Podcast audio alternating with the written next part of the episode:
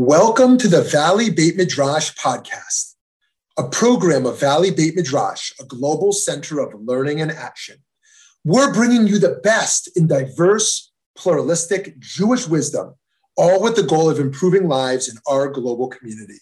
I'm Rabbi Shmuly Yanklowitz. Let's get started. Hi, friends. I'm here today with Rabbi Mike Feuer, who is a rabbi in Israel, originally born in the States, who is an educator and counselor. And um, I've been thinking about your work in um, biblical fiction. And I guess what the first thing I want to ask you is like, what is biblical fantasy? You know, it's it's a great question. When we started the Age of Prophecy project, it was an unknown field amongst Jews, at least. There's a world in, in the Christian world that's a little more familiar, but the idea is this: we have a deep tradition of narrative exploration. Now, you read the Bible, you ask the average person, did Abraham smash the idols in his father's house?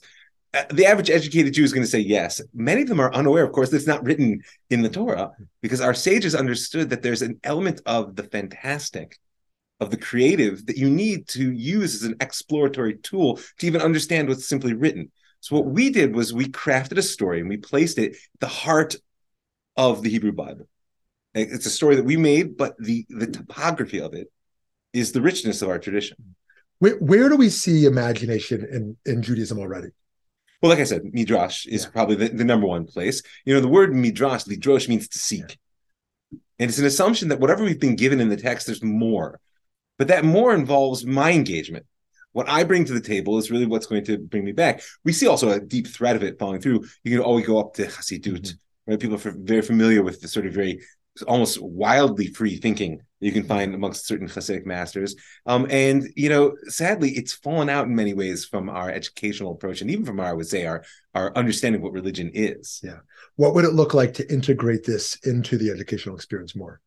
Well, first of all, it gives it would look like giving more freedom to our students to engage text. I'll tell you a somewhat tragic story. I was once teaching Tanakh, and I gave a section, I think it was from Parsha Shoftim, to some students. and asked them uh, some series of questions. Came back to my circling through the Beit Midrash, and I see a young woman who's close to tears. I figured I must have done something wrong, right? You're a teacher, you understand. And I said, well, "Was everything okay?" She's like, "I'm not allowed to do this." And I said, "I, I don't understand. What? Just where's Rashi? Where's Ramban?" I said, "We'll get there. Don't worry. I want to know what you think of the text." And when I realized, I was a very young teacher at the time, is there's a subset of the Jewish world that has been trained that you have nothing to say about this mm-hmm. And and and what I would say is that not everyone has an intellectual grasp or analytical approach or the knowledge base. Everyone has an imagination. Mm-hmm. Everyone can look at the text and say, "What does this bring up in me?" Yeah. But that requires a certain level of freedom of engagement. Mm-hmm. So that's the place I would see that it's it's crucially important. Beautiful, beautiful. So how how do we actually expand that capacity for imagination? That is a beautiful question. Um, you know, I, I, do think that there is a, an early educational training. It's funny. I, I, grew up in a very radical school system where I learned something called Scamper. Mm-hmm. You know what Scamper stands for? Substitute, combine, adapt, minify, modify, put together uses, eliminate, elaborate, reverse, and rearrange. right? That's that's from fourth grade. I can remember that. Why? Because the teacher would stand up with a tennis ball and a in a coat hanger and say, "Make up lines one to twenty-five. Now tell me everything you could do with this." Mm-hmm. So, so the invitation to a freedom of thought, to an assumption that what is isn't necessarily what needs to be, mm-hmm. And and to basically a building up of confidence you know, together with humility, but a building up of confidence in our students that what yeah. you think matters. We're not going to rank it against right. the classic commentators. And you might be wrong. It doesn't matter. First, learn how to think. Then we'll worry about rights and wrongs. Right, right. So we've been talking about kind of textual imagination. How do you think about this in spiritual imagination or moral imagination? So you know, the moral imagination is a, a very interesting question. Um, I, I, did some work. I'm also a consultant in certain realms. I did some work for for someone who was working on the Palestinian-Israeli conflict. Yeah and um, what we found is that there's there's an element of encounter. That that if you really want to have a dialogue with another person, mm-hmm. you have to accept the fact that you might not be the same person when you walk away from it. Mm-hmm. Because if you right. go into an encounter with the assumption that your mm-hmm. identity is set, and you're willing to listen to the words, but they're not willing to let them penetrate and challenge mm-hmm. your assumptions. So, so, so I would say that a moral creativity comes from a, sense of humility and curiosity and, and a deep faith that that that everything comes from the Ribono Shel Olam, from God. We just don't always necessarily know what to do with it. Yeah. And so therefore having an openness to the invitation Mhm. and to being challenged. Yeah. Yeah. So in your own in your where um where does this intersect for you personally? Well, like in your own life story, in your own uh, religious journey, how has imagination played out for you? You know, I was a science fiction fantasy geek Uh-huh. growing up. I, I mean, I was. I sh- I still am. I just now I'm grown up. Mhm. Um, the you know, and and in particular the world of uh, of Tolkien, who I didn't realize. I don't know if you know, was deeply Catholic, and his religion infused everything he wrote. I didn't know at the time. I figured he was just a mildly pagan kind of guy. Um, but but what's my point is I remember very clearly in seventh grade, one day I'm walking down the halls and I realized that there's no elves or dwarves waiting around the corner. They've been hiding from me all this time, Yeah. and it was crushing. Yeah. it was like it was like a certain light went out in the world right. when I encountered Torah and and the idea that the world is actually infinite. And not just as an abstract, you know, Carl Sagan, billions and billions of stars, Yeah. but an infinite invitation to relationship Mhm. with with a creator who is creative and that the human capacity what defines us as divine is our creative capacity Mm. right in every sense in, in- Yeah. whether it's writing writing bad poetry which sometimes i do right or, or or it's engaging books or it's simply taking the risk of meeting a new person or like the work that you do going outside of your comfort zone to say i'm going to learn how to care for people i don't know who might actually be deeply unlike me but that learning how to care is a creation of a new capacity within you. Yeah.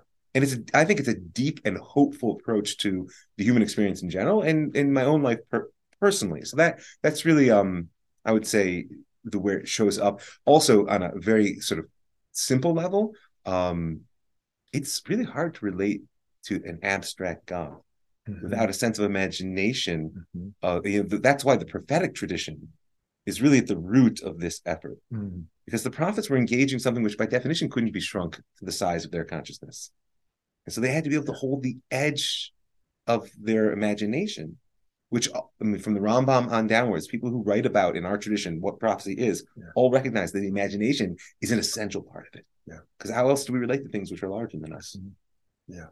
Wow.